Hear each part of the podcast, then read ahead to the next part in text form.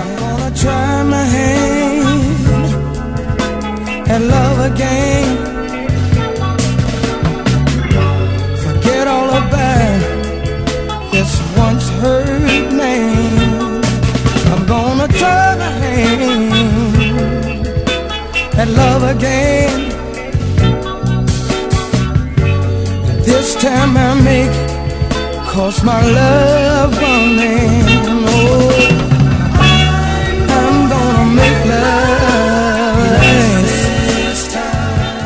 Welcome to episode 23 of the 70 Edge podcast. I'm Justin Mosqueda. You can find me on Twitter at J1WSQ. I'm here with my co-host Charles McDonald. You can find him on Twitter at 4verts. We're here with a very special guest, Danny Kelly from The Ringer. You can follow him on Twitter at Danny B. Kelly. Say what's up to the people, Danny. What's going on, guys? Thanks for having me on. We're excited to have you on. Uh, we're here. We're here to break down the NFL draft that happened this past weekend. A lot of exciting things, and Yeah. most exciting is uh, we don't have to talk about drafts for the next few months or so. How big of a relief is that, honestly? Oh like that, God, it's so nice now we can actually talk about how team, like people fit on teams and stuff like that, rather than just theoretical. I love it. Yeah, I, I still. I've already seen 2018 mock drafts on my timeline, even though I Oh, muted God. the word mock draft from my timeline. They still pop up somehow. It's really frustrating.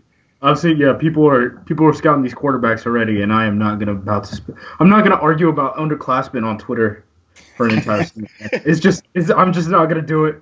I'm just not gonna do it. I'll watch the pass rushers in like August maybe, and then Yeah. that's it.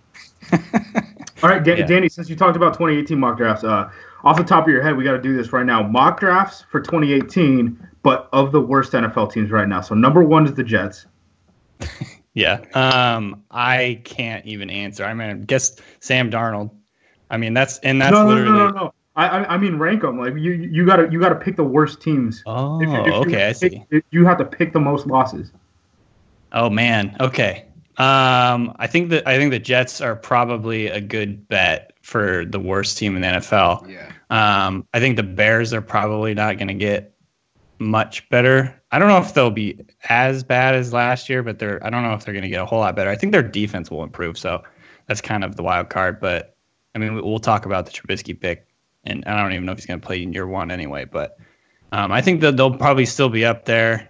Oh man, I'm just looking around. The Rams. The Rams are going to be really bad. The Rams are bad. Uh, the Browns, clearly. And the 49ers, I think that I, I like where they're headed, but that defense is still a lot of pieces away, and they don't have a quarterback yet. So Well, it's like a full-on rebuild. Plus, I mean, like from the bottom up. I mean, they're they everyone's different except for you know Jed York, and then they're changing their defense. They're changing their offense. That they're completely like just wiping the slate clean. So um, even though I do like the direction the 49ers are going in terms of like, you know, I like I like Shanahan. I like. Um, it seems like Lynch is has done a good job so far. I don't, you know, it's still kind of obviously a big question mark there, but I like the scheme that they're going to run, and and I mean I've, their offense I think is probably going to be a little bit better next year anyway. So I, I think they're going in the right direction, but they could definitely still be sort of in the top five next year again. all right, let's I don't know. about- That's like Oh, who ahead. else is who else is in there for teams that you know might just totally crap the bed. I don't know. I just kind of want to talk about the Jets draft a little bit because I, I think it's pretty obvious Yeah. that, that they're tanking this season and just completely punting 2017. But that draft, that draft doesn't really seem like the direction that you go in if you're punting. Two safeties Right. and then a, a a receiver who was who had most of his yards come after the catch in college, and Arda- Ardarius Stewart. I, I don't really get it. I mean, even with the Browns uh, last year, they still added, uh, you know, Corey Coleman, Emmanuel Ogbah, Carl Nassib, some guys who can make plays uh, in the passing game on both sides of the ball. But with the Yeah. Jets, they they added Jamal Adams, who's a box safety, and Marcus Maye, who played like that Keanu Neal role in F Florida, where playing in the box and over the top, but didn't have a, a true defined role there. So Right. it, it it just this defense is still a complete mess. The offense has nothing going for it. I, like, Yeah. what do you what do you make of their draft? I thought they were going to trade down from the six and get some more picks to try to rebuild in 2018 too. Yeah. So, well, first of all, that was one thing. It was like every time they were up, you know, it seemed like they traded down. Um, I don't know how many times they traded down. It was like six or seven times, or something like that in the draft. So clearly trying to kind of pick up picks, but um, I mean, my first impression, and this was something that we were joking about. Kevin Clark tweeted this on on Twitter. It was like, uh, the oops, I left it on auto draft mode draft because it was like I actually didn't have any. I, I like the players they took. Like I liked Jamal Adams. I thought Marcus Maye had an outside shot of getting into the first round. Um, I didn't watch much Ardarius Stewart, but I kind of understand like you know he is a really really sort of ferocious receiver, and I and same with Maye and Adams. Like they're both like alpha guys, right? So like you know there's kind of like maybe the the culture change like part of everything in play here, but I mean when you're rebuilding and you're completely starting from the ground up, kind of like is is a mostly strong safety like where you want to start and I mean, and then they had basically so they started with two safeties and then like took essentially three receivers. And it's like I don't know, it's like maybe like look to the offensive line, pass rush, linebacker, cornerback, like some of the so-called like premium positions. I mean, obviously receiver is a premium position too, but I don't know. I just thought it was weird, um, sort of how that all came off. Like, and, and again, I like the players that they took, but it was just sort of the order that they took them in that was puzzling to me, especially for a team that you know, is is rebuilding. That's the thing with me is I thought you know quarterback, pass rusher, uh, and cornerback. They probably had the biggest need there than yeah. any other team in the NFL, and they didn't address quarterback at all. They the first cornerback that they drafted was the 197th pick of the draft. Okay, so that guy's probably not yep. going to start for you. He's probably not any good. And then the only pass rusher that they added on the defensive side of the ball. The only box player that they added on the defensive side of the ball was Dylan Donahue from West Georgia in the fifth round. I watched yeah. him before Fake we went name. into the combo. I was like, no way. West Georgia had two guys drafted, I think.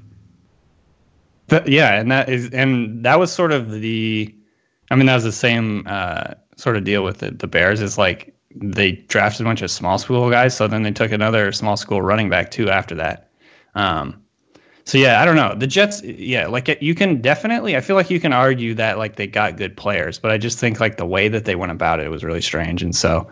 Um, yeah, that was sort of the head scratching draft. And in in and honestly, I talked about it on Twitter. It's like I really liked pretty much every pick in the first round. Like, mo- I mean, like it, they all made sense, I guess, yeah. except for sort of the Trubisky thing, which we can we'll probably get into. But um, I mean, like the the first round of the draft was like kind of hard to like hand out like any real bad grades other than Chicago. Now, do you think that Todd Bowles has like a promise that he's not going to get fired or something? Because this this right. is, this isn't this isn't a draft of of I, I don't know like this te- this draft is not as much as you may like the inv- individual players. This draft is not going to help this team win. I don't right. think any more games next season. This is the opposite of a save your job draft. Which I guess that's probably a good thing if you're a Jets fan because he's not like desperate. It's not like desperation mode or whatever, and he's like taking the only quarterback he can find.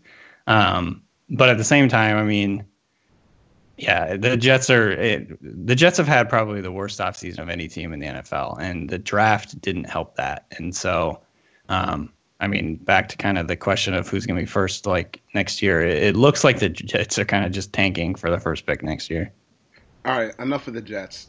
What do you think of Trubisky trade? I, I thought that John Lynch just completely fleeced Ryan Pace right there. Yeah. Well, first of all, it seems, and not just like his opinion, not just like everyone like on the outside. It sounds like they were bidding against themselves, or at least if there was one other team, it wasn't super serious. And so, yeah, it, the, the first of all, just the idea of trading up one pick is always weird to me. like, I just like what is that conversation like when when the team like because like apparently the 49ers didn't know who the Jets wanted and they still did it but like I just think that's such a weird concept um, in the first place but um, yeah so they gave up you know a good amount of mid range mid mid uh, mid level picks or whatever to to move up one spot and and grab a guy who I wasn't particularly sold on in the first place. I mean obviously he's kind of got the tools and everything but you know 13 13 total starts in his career, and, and, you know none of them really in the pro style system. Um, you know, it's going to be kind of the it's going to be a development, you know, with him, and it's going to take a while. And I guess obviously they're set up with that with Glennon, but um, that whole ordeal, that that first couple really picks weird. of the draft was just freaking crazy, and it so.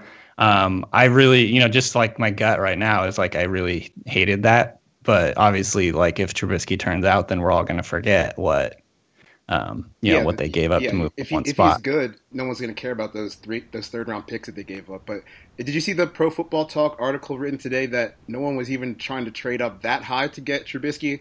Teams were trying to trade up to the Titans pick at five to get Trubisky, but once the Bears pulled the trigger at two, obviously those conversations died off. So right. The Bears just kind of made a trade with themselves. I, hopefully Trubisky's good. Any thoughts, Justo?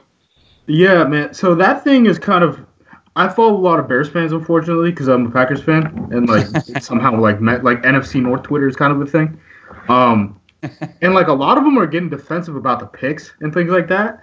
And I, I think they're kind of missing the point where people are clowning them for taking Mitchell Trubisky at two because they took him at two. It wasn't necessarily the picks. Like they would have been. Do you think? Right. Do you think there would have been Trubisky jokes if he went three? Like lock that lock that thing up. Like it would have been shocking even if he'd gone on three at three. Yeah.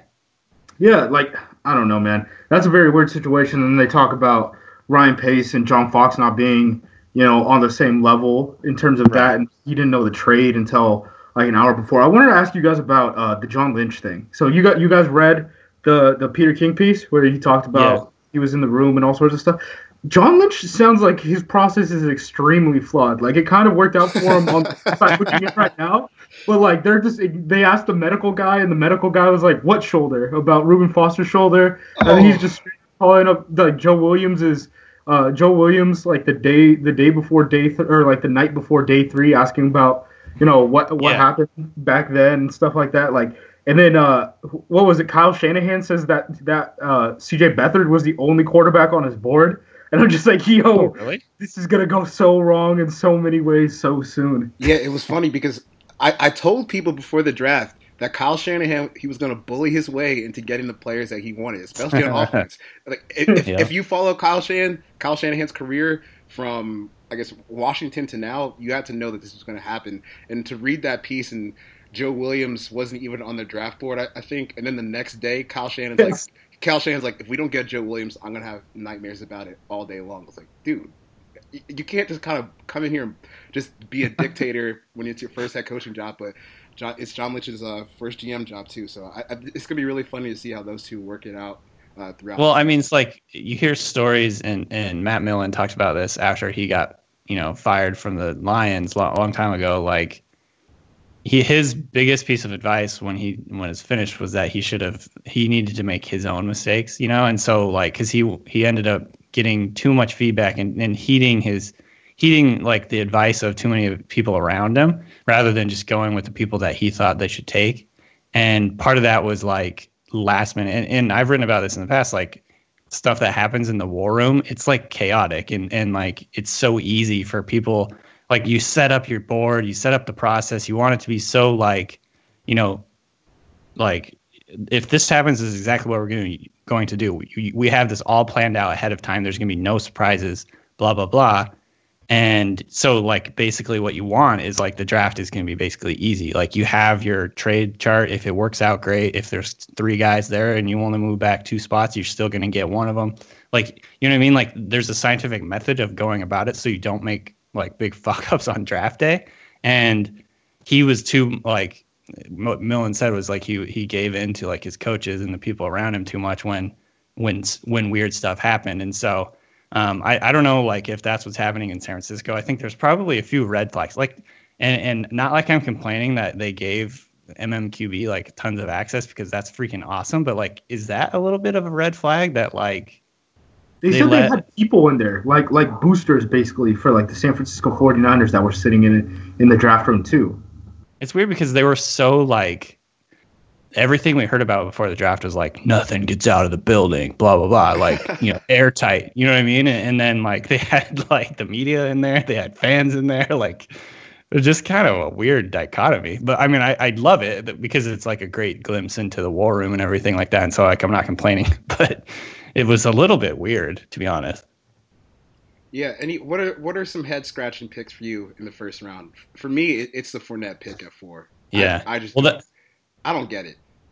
I mean, I can get I, I can sort of see their angle. Like, you know, if you're gonna try and get in their heads, like you can see you can convince yourself like, you know, we gotta have we're gonna have this uh, you know, bruising ground game. He's gonna take tons of pressure off the quarterback. He's gonna give us that edge. He's going to give us an identity and blah blah blah. I can see that stuff, and and I can kind of get behind it a little bit, but then you get into the idea of like this is a lot of value you're giving up for a, a, a running back who you know spent last year a lot of it hurt and may not even fit perfectly in your system. You know, he's kind of like he's a downhill guy. Um, and like we talked about a whole bunch before before the draft, like he's he's gonna be better when you're under center and things like that. And so you kind of have to change your offense a little bit to like suit him. And I don't know if you really want to do that with the fourth overall pick. And so I just think the the question of value is there clearly. And I mean, is he going to have an Ezekiel Elliott type effect on the offense? Like, I highly doubt it. Like Zeke was like a really random. Like it, it, Zeke is like, you know, he's not the normal thing that happens when you take a, a running back at four. So, um, I had that written down as one of my head scratchers. Like it's, I can get behind like the culture and the identity and and like making him the face of your franchise kind of thing. Like I can get behind that, but still at four is high. That's really high. It just when, I mean, especially look at the people that were still on the board. So I don't know. It's it, weird. It's it's crazy to me that today the Jaguars or Dave Caldwell he came out and said, "Yeah, we're in win now mode." How can you say that after after the year that Bortles had, and now you're pretty much doubling down on him by giving him uh, Fournette, Cam Robinson, and Dede Westbrook in the first three rounds? I, I don't get what they're doing. It, it just it doesn't really feel like they have a, a true plan of what they want to do because if I was well, if I'm running Jacksonville today, right? They just picked up his fifth year option. Yeah, they picked it up yesterday. So it, I, I, guess they're doubling down on Blake Bortles, who has uh, the same amount of interception returns for touchdowns as career wins, which is a really funny. Uh, I, that's funny. Yeah, the Jags are just in a constant state of turmoil. Yeah, I I don't. I mean, I thought, and I kind of thought that them taking a quarterback was going to be kind of the surprise thing that they do. Like everyone was saying they're going to take Fournette. Everyone was thinking that, and then they ended up doing it. I'm like, oh well, okay. I thought they were going to like surprise everyone, kind of like the Bears, and like do something crazy and take a quarterback at that spot. And I don't think anyone. I mean, I don't know. I can't get into the heads of Jags fans, but would any of them been disappointed if they took Watson at four? No. No way. No, there's no way. and th- that was the weird thing too is like after the draft, after after round one of the draft, like you check Twitter and it was like a bunch of like I guess you'd say big media guys that were like, man, that was the craziest draft ever. And I was like, outside of receivers going early, you know, three receivers going in the top ten, this draft was kind of chalk, wasn't it? I thought it was weird. I thought it was pretty weird because I, I thought that it was going to be real defense heavy and, and now kind of in retrospect, it makes a lot of sense. Like the receiver group was kind of shallow, so they went early, and, and cornerback was really deep, so they ended up falling. Um, but I thought it like it was kind of crazy to me that there were a whole bunch of skill positions taken in the first in the top ten, like way more than anyone thought, and right. the offensive line fell further than ever, which is not surprising terribly. But I kind of thought based on like the free agent market with tackles and stuff that people are going to be so desperate they take them anyway. And so, in th- in that sense, it was kind of weird. And I think the Trubisky thing colors the narrative of the, that was fucking crazy because it was just a weird like way to get it started. It kind of like set the mood.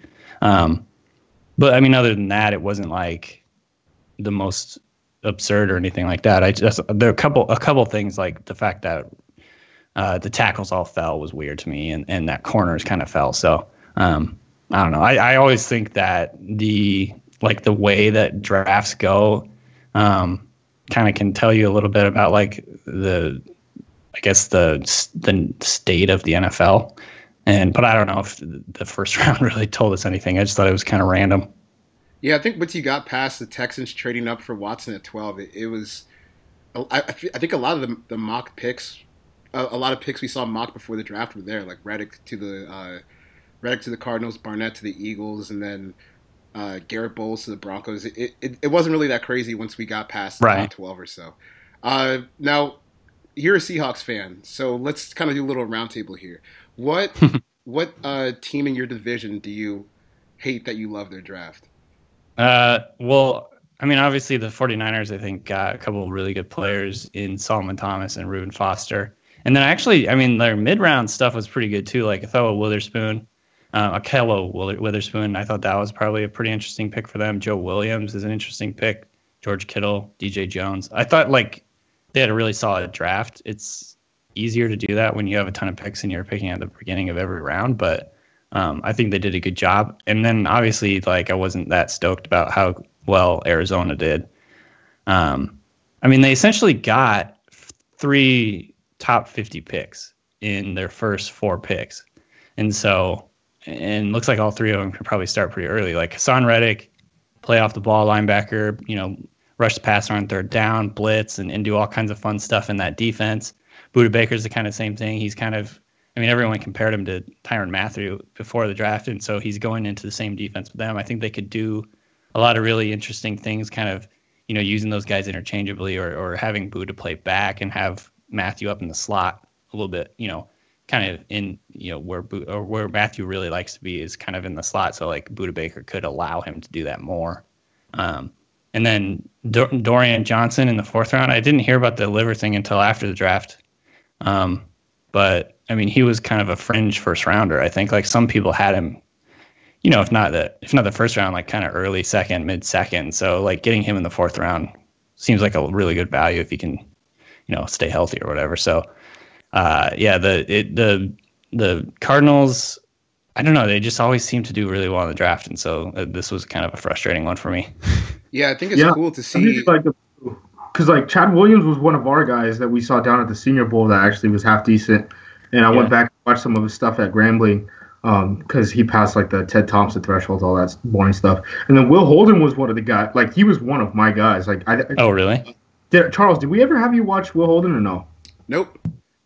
Never mind. All right, so uh, like Sully, uh, Sully Sparks is like one of a guy, one of the guys who was high on him too. Um, athletically, he's super athletic, and he's like six foot seven. Um, those guys hit every single time, even if they take elbow grease. So like, th- that's a guy who will be a starting tackle in the NFL. Period.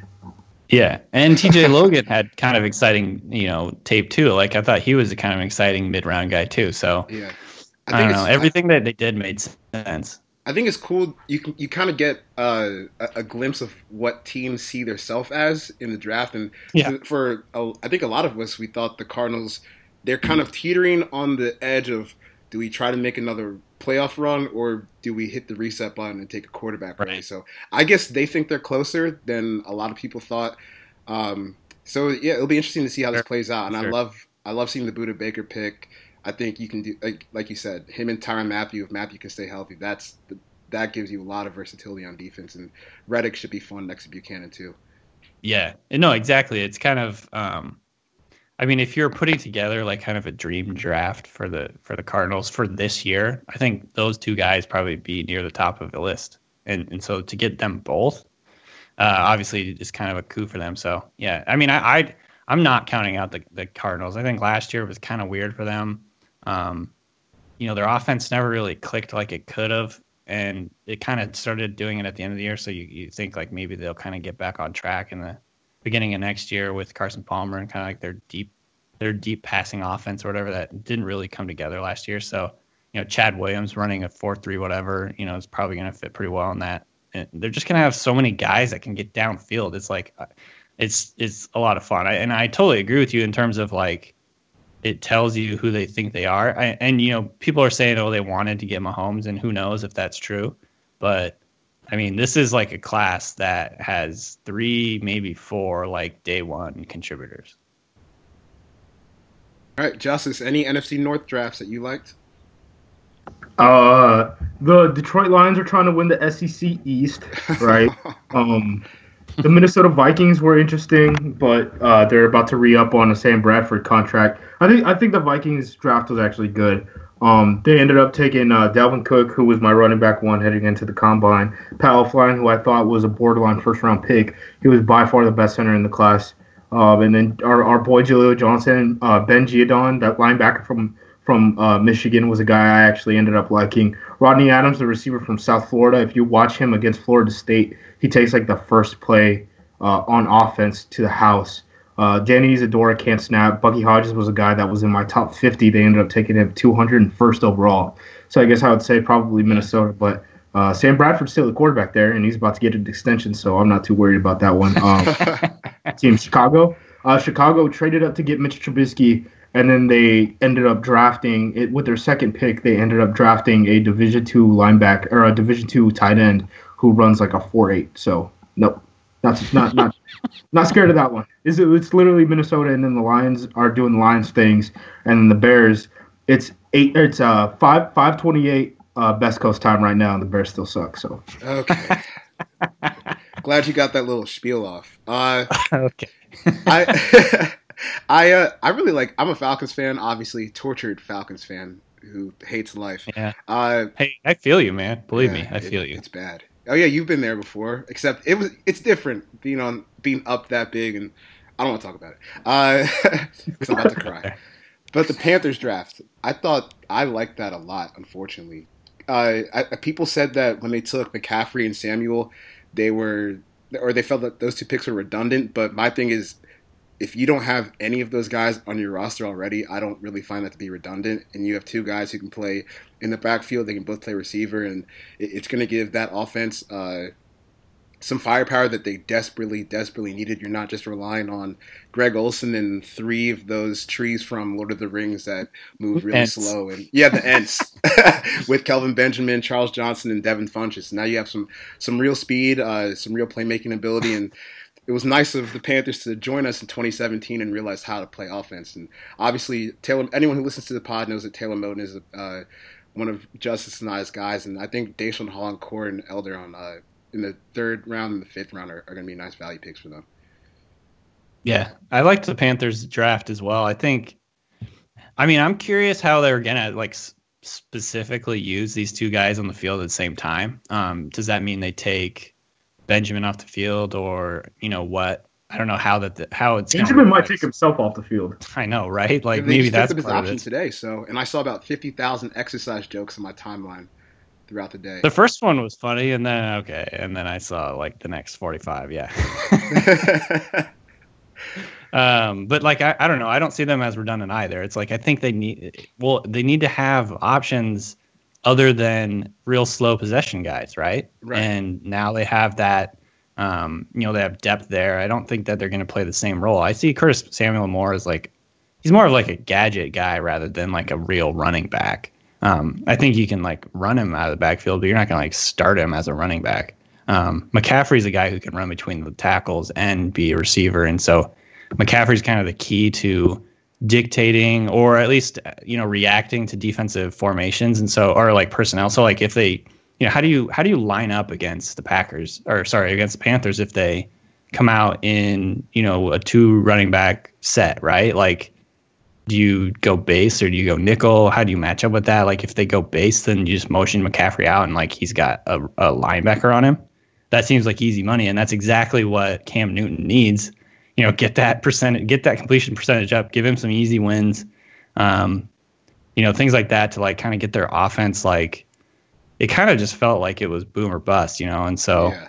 um, it gives them hopefully a little bit more consistency. Hopefully, you know, Cam Newton's perc- uh, completion percentage will kind of start to climb, and they'll have a little more multiplicity in their offense. I think it's just, you know, it's just what they needed to do.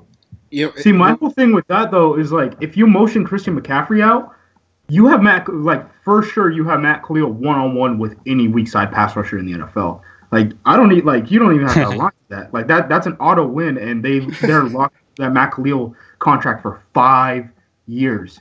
Five years. he is no fucking good at all. So and that's that's an excellent rebuttal. Yeah.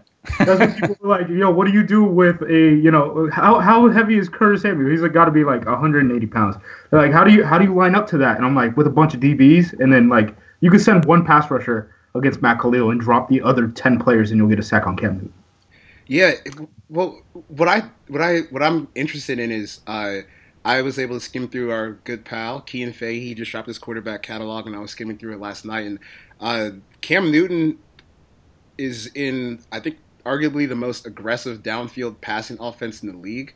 With guys, well, and the only guy who can run for them last year was Ted Ginn, and he's gone. But obviously, they got Samuel McCaffrey. So I'm going to be interested to see if they kind of scale that back a little bit and maybe work short and intermediate more often than they did last year. Because, like you said, you're going to have Matt Kalil uh, going up against guys like Vic Beasley, Noah Spence.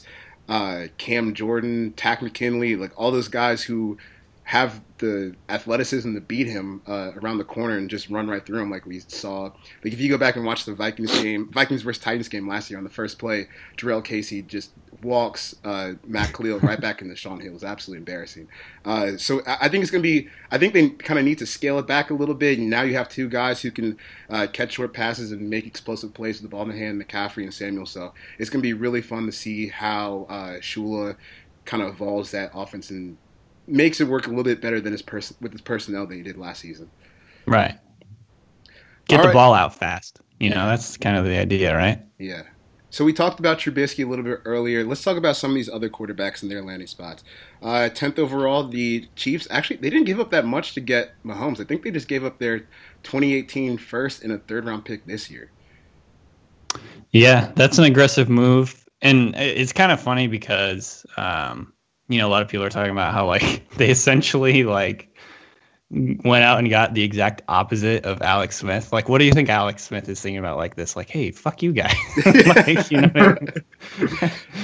it's like, oh, I see what you want. Um, but yeah, I mean, it's like uh, I think he's a fun fit for them. You know, it's an interesting thing. It'll be it'll be interesting to see how quickly he can um, sort of, I guess, develop under Andy Reid because, um, you know, he he's got so many, I think, bad uh, habits that they have to kind of like work out. But he obviously has all the arm you could want. He's obviously really, really aggressive, which is the exact opposite of, of Alex Smith. Like he wants to push the ball down the field at all costs. Um, he's going to give him kind of like that that sandlot style of play where the when the play breaks down, or even when the play doesn't break down, he just likes to do it anyway. Um, you know, things like that. But uh, yeah, I thought that was a fun fit, and I think um, they have kind of like a cool uh, like skill skill group to kind of work with down the line, like with you know if Maclin's still around and and with Kelce and Tyreek Hill and and you know their running backs group. I think that they have kind of a good um, you know like group to kind of like soft landing spot for him at least. I I think and so you know I, I think that's a good fit for him. Danny, what do you think about? Because the rumors came out. I think it was uh, Ian Rapoport who talked about the Seattle Seahawks would have thought about taking uh, would have thought about taking Pat Mahomes at 26 if he would Yeah. have slipped to them. What what the hell did you make of that? I don't know, man. It's funny because there's like people on Twitter were talking about how like or not talking about necessarily, but like alluding to the idea that like Russell Wilson isn't long for Seattle, which I don't like. What what do you? I don't know what to make of that. I haven't don't heard anything like at that. Yeah, I don't buy it either. The weird I thing was heard that they, they never gave him that big contract. Like he got a big he got a quarterback contract, but he never got something that you would say made him a top 10 quarterback. That was the only thing and it, it was pretty short too, wasn't it? Yeah, I- that I was the thing. it was, like, it was he wanted to. Like I think it was four years, he, and the Seahawks wanted longer, and he wanted shorter. So uh-huh. maybe that's kind of like part of the deal. Like, and, and for for Wilson, it's just about maximizing his earning potential because, like, you know, quarterback pay is going up so crazy right now that you know having a shorter deal means like if you play well, you're going to get like an even bigger deal earlier, and maybe the Seahawks are just planning for the future, have like you know sort of a backup plan in place just in case, like two or three down years down the line. But I haven't heard anything about them that would indicate that they want to move on from Russell Wilson. um, but th- th- at the same time, the Seahawks do crazy shit, so I don't really know. You know, they they make these crazy first round pick trades. They um, they want to trade Russell or uh, Richard Sherman apparently, which is crazy to me. And the, and you know they have all these. uh, They always kind of do like off the wall things, and so I just never really know for sure like what to think of that stuff. Yeah. What do you guys think about uh, the Texans trading up to get my child, Deshaun Watson? I like. well, it. let me I mean, start I- off Perfect. as Deshaun's father. No, I'm joking. Uh, but I really did like the move because I mean, they kept saying that Tom, Savage was going to be the starting quarterback, but I, I just didn't buy that. You can't you, you can't do that. You can't just go into a season saying, "All right, we have a playoff, we have a Super Bowl caliber defense, pretty much, and we have some weapons on offense. Let's stick with Tom Savage." I, I think you had to go make a move and. Uh, j- just get a guy who, who's won, uh, played games, and I talked about this last week on the pod. But if you look at where Clemson's offense was it kind of matches up well to what Houston has on offense. You have like your jump ball guy, Mike Right. Williams, DeAndre Hopkins. You got your uh, your speed guy, Will Fuller, and Artavis Scott. Even though Will Fuller brings a little bit of bigger uh, deep ball potential than Artavis Scott did, and then you have uh, Jordan Leggett matched up well with I guess what Stephen Anderson and Fiedorowicz bring at the tight end spot. And you already have a, a nice running back. Their offensive line is solid. They should be getting Nick Martin some more reps at guard this year. So I think when you look at that offense, all they really needed was somebody who could come in and just provide some stability. And I Right. think from the start, Watson should be able to do that. And I'm not buying the fact that they say they're going to go into the season with Tom Savage starting again, even after they pick Watson. I think when you give up that many picks for a guy and you already gave up your 2018 second rounder to clear room to get this guy uh, in the Brock Osweiler trade, I think you, you kind of got to start him day one. Yeah, I agree, and I think like aggressiveness is what they they need to stick with that aggressiveness. I think like don't get shy, don't get shy now. Like you've already done all this crazy shit in the past with like the Brock Osweiler stuff. Like, you know, keep at it. Um, I agree. I think it's kind of interesting how their their offense lines up in terms of like the targets, like you know the the Hopkins Williams kind of parallel and the speed threat down the field parallel. Um, and to me, I don't, you know, I'm not like a quarterback whisperer or anything like that, but like last year, it seemed like, and Justice, maybe you know more about this too, but like it seemed like they just ran like the most simple offense possible with with Osweiler. I mean, he was like passing to his tight ends at a That's higher rate. Say they ran they ran their offense through their tight ends. Yeah. So it was like, I mean, I maybe start there, and I think a rookie can probably handle that, honestly, because like what they were doing was really, really short passing to your tight ends, and it was like safe stuff. I think he he has a, a really soft landing spot with that, um, you know, with the weapons that he has there, and, and you know, Bill O'Brien should do a good job in terms of building something that he's sort of used to. You know, he's not going to make him like re, you know, he's not going to try and reinvent the wheel. Probably try and you know change their offense a little bit to suit suit Watson's skill set. But I mean, their offense just seemed so dumbed down to me last year that um, you know putting putting Watson in there, I think there could be it, it could just like sort of lessen the learning curve is what I'm getting at. Is it just doesn't seem like he has he has like a huge high bar to get over to kind of get to that Osweiler level. Yeah, I think I think all three of us could go out there and play the way Brock Osweiler did last year. I think he he had, I think this past season he had like three or four games where he had more than 40 passing attempts and under 200 yards passing, which is I know just, that was he set the record like twice. It's so bad. just laughably bad. And so if, Yeah. look, if you can if they can come in and get some average quarterback play from Deshaun Watson, I, I think you got to consider that a win just b- based on where they've been the past like five years with their quarterback play. Right. I mean, they've cycled through so many bad guys, and, and I mean, it, it obviously there's kind of like the whole like you know it's like a cliche and everything, but like having a guy like him, kind of like a leader, like been there, like he plays well, like in clutch situations, like instills confidence in his teammates. Like I think that's important. I think that like I mean, if if you get into this. Like if you're a player on the Texans and you go into the huddle with Brock Osweiler, like you can just tell he's like scared, right? Like he's Yep. he's not going to pass it deep. He's not going to do it. He's not. He's just going to do try as hard as he can not to turn over, and he wasn't doing that at all. You know, he he had like more turnover. I, I forget how many turnovers he had, but it was like a huge problem. And I remember that uh, s- someone ran the numbers and they said that like his best game was the game in Mexico City when he was having lasers pointed into his eyes. Like that was something like that. I'm just happy. I'm happy the Texans got Deshaun Watson because I, I just think it's really important for te- the state of Texas to have at least one starting quarterback with a playoff win. oh man, Okay, Justice. Let's talk about Kizer to the Browns. I, I'm, I mean, it's a it's a great pick. It's a great fit for him. It, it's a it's a Hue Jackson move because there's no way that front office there, there's no way you can run numbers and make it look good for DeShone Kizer as the master of spin. I have tried several times and I couldn't figure out any way to do it. Um, The, one thing that you can say though is if you look at his numbers, his last year and compared to like Jameis Winston's last year, really not that different. Um, people kind of ran away with the the Brian Kelly narrative that he should come back to school and that he wasn't, you know, Brian Kelly's guy. Even though Brian Kelly's quarterback transferred out of Notre Dame after Sean Kizer declared for the draft, I can tell you what people think of, of uh, Brian Kelly inside the locker room. People talked about how Notre Dame was loaded with all of this talent when Eastern Washington and like West Georgia had a had um two draft picks before another Notre Dame player came off the board after Kizer. Yeah. So there's that uh, offensive like that offensive line's really set up. I think you know skill positions isn't a weakness for Cleveland at all, even though they let uh, Terrelle Pryor leave. You know, I, I you were talking about soft landing spots outside of right tackle just being a catastrophe. I think this is a pretty soft landing spot for the Browns. I, it's, it's mm-hmm. like he's starting right. Like he's gonna he's gonna win the game. The, he's gonna win that job in the preseason. He's got oh, it, man. There's there's no way he does it. Well, unless I, I mean, just goes with familiarity and runs with Kessler.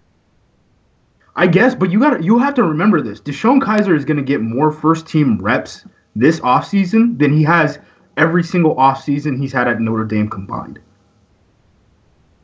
I, so here's the thing like at the combine Hue Jackson he was like stressing it hard and I kind of like took this to mean like he was setting up the media in, in terms of he was he was trying to communicate through the media to the fans that they're not going to panic at the quarterback position, and the, and to me that meant they're not taking a first round pick. Uh, they're not using a first round pick on a quarterback, and that's kind of exactly what happened. Now, who knows if it was just because the the Bears went up and got Trubisky at two, and they were like, okay, well now what? But um, I think Hue I think Hue really believes in building a really really solid supporting cast before throwing a quarterback out there and getting him ruined.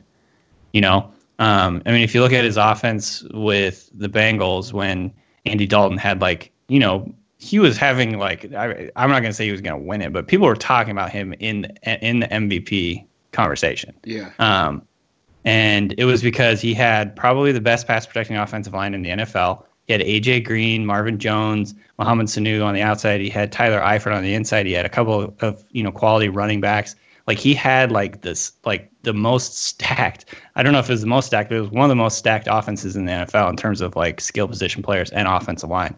And that was like what got him the job in Cleveland essentially. And so I really, I mean, I who knows what will happen, but like I kind of believe him. Like I think he might not put uh, Kizer in in year one and just like keep building that. You know, they have so many first round picks next year too, or or not first round picks, but I think they have two. But they have so many picks again next year um, to like keep building that that solid core to like just basically once a once a quarterback gets in there, it's just going to be you know relatively easy for him to kind of just transition in instead of trying to carry the offense like you know like he might have to do a little bit this year just based on you know their offense what what it is right now yeah, and I, I think that offense, as it is, I mean, we saw Kessler come in. He was, I wouldn't, I wouldn't say he was good, but he was better than what a lot of people thought he was going to be as a rookie. And yeah, just the the way it's set up, that offense is pretty much quarterback proof. You, you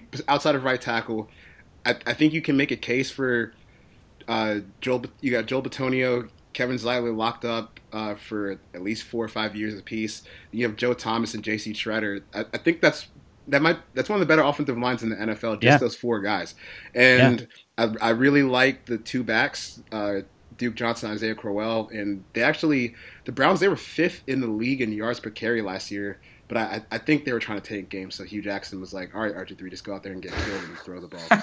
but uh, I, I like if you put Kizer in there week one there that offense should be at least be functional, you know. And you got Njoku and uh, Kenny Britt and Corey Coleman. So I, I, like the pieces that are around there. It, it's a good yeah. It's a good situation for a rookie quarterback to to step in, and I think Hue and the Browns have done a good job of, I, I guess, building a nice uh, base before throwing a high pick into into the waters, like uh, right, like we've seen teams do in the past. All right, Oh, I'm gonna I'm gonna predict I'm gonna predict that Kizer doesn't start early on, but who knows? I could be totally off on that. Okay. Uh, I just think I just think they're gonna wait. I think I think hey he's a second round pick. They don't have to throw him in right away. I think they're gonna wait. Yeah. Yeah, we'll see. I, I, think if you like if you have to start Cody Kessler week one, it's not the end of the world because it's That's not like what- yeah, people. It's not like we're gonna we're expecting them to be ultra competitive anyway. It, do, it doesn't seem like they had the pressure put on them from the ownership at all to take a quarterback. So, like, if, if that wasn't there, you're probably not getting fired this year anyway. So, why sweat it? Yeah. All right, let's get into uh, a couple of these questions before we. Wait, we're gonna we're gonna skip the other top 100 quarterback, Who? Spider-Man, landing in New York. Yes, we're gonna skip him. Davis Uh, Webb. yeah, fake name. He's, he's he might as well be fake.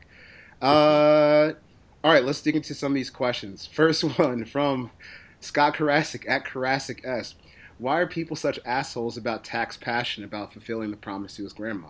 So, if, if you were uh, unfamiliar, the Falcons traded up on Thursday to pick UCLA pass rusher Takk McKinley, and he was uh, raised by his grandma in Oakland, and uh, she passed a few years ago, or maybe just recently passed, and he had promised to her that he was going to go to college, get his degree, and then make it to the NFL. And so when he got drafted, he had a picture, a big ass picture of his grandma that he brought up the stage, and he was really excited and he cussed and uh, screamed to the microphone. But a lot of people were, uh, you know, pulling the, the old, oh, what about the kids? Like that's so classist. I'm like, dude, Oh, brother. get out of here. you know. Why are you kids watching the NFL draft? No, it's no good. I don't get, I but I don't- it. I, I haven't really seen anyone on on Takk's ass other than uh, who was it? Breer? Did Bre- was it Breer again? I feel like we could play a game. Was it Uh, Breer? Was he the stupid person who said things? Who was it? It was uh, Clay Travis. yeah. Clay Travis. Oh yeah, it was Clay Travis. It was And then Clay, Tacky even like tweeted about it. Yeah. Yeah, Clay Travis and his goons got in the got in the Takk's mentions. Uh, but I, I think it's just you kind of see a, a little a culture difference there because a, a, a kid that grew up in in Oakland and his parents he was he his dad he never met his dad and uh, his mom abandoned him when he was five. So like, he, when you grow up like that and you finally get to a place where you don't have to, I- guess, worry about a financial situation or anything, and you've made that Mhm. big promise to uh, your grandmother who raised you and was your your whole world pretty much. You might be a little bit excited, you know. You- Maybe you might drop an f bomb on live TV, but I, I mean to to come out and like people are saying there was some Atlanta uh, sports account tweeting the other day like, "Are you worried about? Does this make you worried about Takk being a problem off the field?" I'm like, dude, he, he's know. Because he cussed. because he cussed No. on TV. If anything, Josh- if Josh- anything, that interview made me feel better about him as a player. Like he's gonna bring it. yeah, he's gonna bring it. And I, I know just I bet Dan Quinn decided that they were gonna get him after spending like five seconds with him at the combine. Yeah, totally. That's that's the Dan Quinn prototype personality right there. Yeah, I loved it. I thought it was awesome. I mean, I'm. It's funny because I think I don't know what it says about you if you were offended by that, but like I'm the kind of person who would probably accidentally drop an f bomb on TV. So like I thought it was awesome, and um, I don't know. I just you, I, it's like that to me. That's like why you watch the draft. Like why else are you watching the draft? I didn't. I didn't actually watch the draft. I was just following it on Twitter mostly. But like for people that want to watch the draft, like aren't you watching it so you can see how excited these people are to like get dra- like to to realize their dream? yeah, you know, and like finally, after all the work and after all the trials and tribulations and things that they've gone through in their life, like, isn't that the reason for watching this? Like, how could you possibly be like mad about that? I just don't get it. It doesn't make any sense to me. yeah, dumb haters. All right, next question from uh, Ricardo Ganichi at Damn Elillard twelve. What do you think about Malik McDowell? Oh, I like him actually. Um, you know, obviously there's kind of like the the worry that I guess you know he interviewed poorly and um, there's like the concern that he's not going to work hard on all the plays and all that and stuff. And, and so like I guess that's you know that's stuff that I'm just not really privy to. But like when I watched when I watched him, like I was very impressed, and I think like he plays inside and out. Um, there was a couple plays against Indiana where he's like literally like I have it in my mind. Like there's a play where he's holding one offensive line with his left hand and one offensive line with his right hand and like pushing them both back into the pocket against the run. And I'm like, okay, this guy like he's got, you know, some special ability in terms of his size and everything. Um, and if you know if there's a guy that can kind of harness that, you hope that it's Pete Carroll. You know, he's always kind of been like this master motivator, master manipulator. Like he's always tried to create a competitive culture in with his teams where like he's pitting guys against each other and like he does all this stuff. Like, um, so I'm I'm hoping that's going to be kind of the thing. He's 20 years old. He's still really really young. Um, you know, there's so there's room there to like kind of mature and everything. So overall, I I like the pick. I mean, um, I'm not like an expert at like uh, defensive line like technique, and and from what I hear, like he his technique is all over the place. Um, so that might be kind of like a concern. But you know, physically speaking, like he's a big, long guy, and like like his athletic comps are all really good. Like um, I think it was like Gerald McCoy and Leonard Williams were like his two closest, two of his closest like modern comps. And so, um, yeah, I mean, I think there's tons of upside there, and I'm excited about it. So, you know, with the obvious caveats that he's going to have to be all there, you know, mentally to to succeed in the NFL. But I think you know Pete Carroll's kind of been the guy that can bring that out of people. So, do you have any issue with like if there is some sort of locker room riff with like Richard Sherman throwing in a guy like Malik McDowell into that mix, where you know effort issues and things like that? Like, that, I guess that would be the only issue because I mean, right? Pete Carroll, Pete Carroll for sure is you know labeled as a player's coach if nothing else. But I, I was just wondering if I guess you could call it a conspiracy theory, wink, wink. Right. Um, that you know, like that that issue of throwing that guy into that locker room, you know, when they have reportedly Yeah. those issues. I think I would be the thing to me, the barometer that you need to like worry about with that is not Sherman. It's how does he get along with Michael Bennett? Um, because I think Michael Bennett is sort of the emotional leader on, on the defensive line. And I'm guessing, uh, and this is just a guess, I haven't been in that locker room, but I'm guessing if Sherman said anything to one of the defensive linemen, like Mike Bennett would tell him to shut up or whatever, you know, like, um, I think they kind of, you know, th- there's a lot of alphas in that locker room, and which has probably been a big part of the reason it's so like chaotic all the time. Like I always say, it's like the Seahawks are a circus because there's just so many huge, big personalities and guys that are like, you know, just the alpha dog in, every other given situation, and you have a whole bunch of guys in the in the same room doing that.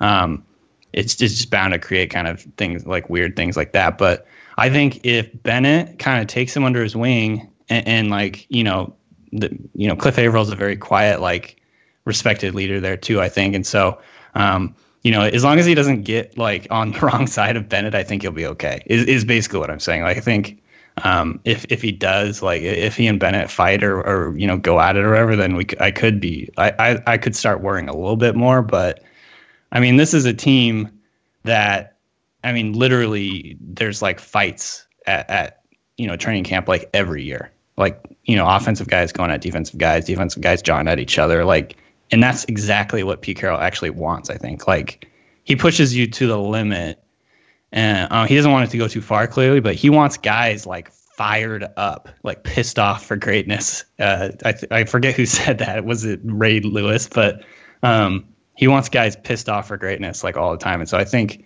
he kind of pushes that. Like I think he actually wants sort of that edge, and so um, you know, I'm not too worried about it right now. But I think if if you know it, if I did see that he was like really not getting along with Michael Bennett, that's when I'd start worrying.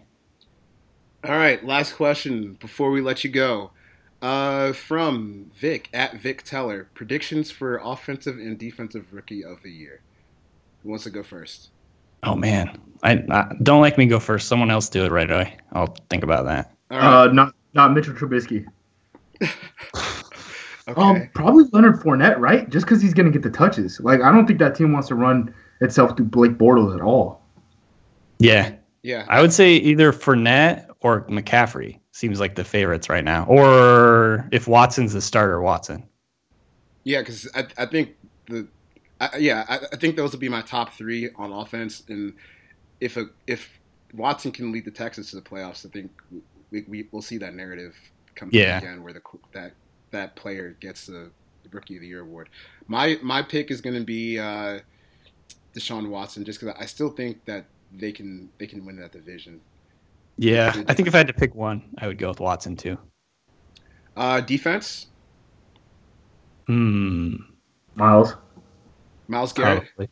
Yeah, I think he's going to get more sacks than anyone else just based on their situations right now. Unless because Solomon Thomas's fit there is kind of weird too, and then the other pass rushers like Derek Barnett's not. Derek Barnett's not going to make an impact on that defensive line immediately. John Allen's going to play inside. Um, you know, some some like Haason Reddick is not even going to be an outside linebacker. He's playing on the inside. Charles Harris is kind of I like they just gave all sorts of money to guys in Miami, so I think he's probably going to end up getting buried early mm-hmm. on. Is is Takk going to start? So like it's, it's usually ends up being pass rushers or linebackers, but there's really only one linebacker at the top of this class unless you think Reuben Foster takes it.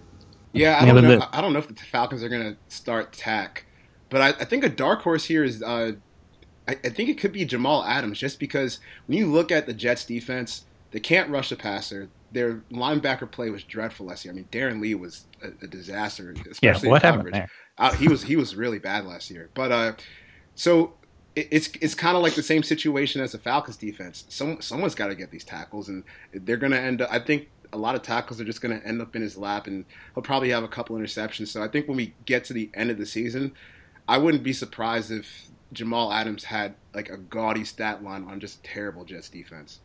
I would I would say the dark horse is going to be Hooker, not Adams. I think that um, I feel like Hooker's going to be a starter from day one for the Colts, and he's playing in the same division as Blake Bortles, so he's going to get at least three interceptions. no, I don't know, but like I, I just think well, that's tough because it seems like maybe then the free safeties don't actually get as much recognition as they need. So that might be dumb. But if he could get some turnovers, that would help his case. I'm just looking at Adams, and I don't know if he makes enough like, um, what do you call it, like highlight plays. I think he's definitely a very effective player and like a good player and like does his job and is important to the defense. But like when you turn on his LSU tape, like he's not making a ton of like highlight plays. Yeah, you know what I mean. Yeah, I, um, I just think it. I just think that someone's got to make some tackles, and like I, I don't know yeah. who else it would be on that defense. So that. I'm just gonna go with uh, so, Jamal Adams. I'm I'm looking at these numbers right now. There's been one cornerback in the past two decades to win uh, defensive rookie of the year on the defensive, just defensive rookie of the year. And the last time a safety won defensive rookie of the year, Jamal Adams was negative five years old. who was yeah. the uh, who was the cornerback? The the last cornerback was Marcus Peters, and then before that it was Charles Woodson. Duh, duh. Charles Woodson, yeah. It's a great name. Not gonna Charles. get that probably. I, it'll probably be the. It's like I think it'll just be Garrett, most likely. I think I'm with you though. Thomas will probably be playing inside a lot. Um, which it's means weird spots numbers won't be high. He's in a very projectable, easy transition spot. Yeah. All right. Uh, anything you're working on before we let you out of here that you want to plug and let the people know about? Um, what am I working on? I I published a. I don't even remember right now. I'm like I, am not working on anything right now because I got all my draft stuff done over the last like ten days. But um, you can check out check out my profile on the ringer.com and you can check out some of my pre-draft stuff too that's still worth reading because it's talking talking about evaluation and things like that. I had a lot of fun writing those things. Um, you know, just talking about watching tape and, and how you evaluate players. And I think a lot of that can still come in handy for even after the draft, kind of looking at your own team's players and things like that. So that's what I would plug. Yeah. And uh, you got blessed to talk to the two best tape evaluators on the entire twitter.com uh, sphere today with setting the edge. exactly. I'm have them start transcribing this immediately. There we go. Uh, so next week we will. I think we're gonna. I was talking to Erica uh, Sola, who works for EA Sports, and uh, the Madden cover athlete is being announced next week. I think she told me. So we're just gonna talk to her and talk about video games and about to be a mom and whatever because know, it's off season. Ain't got shit else to talk about. So that's going to conclude episode 23 of Setting the Edge. We'll be back next week. Have a good day, guys.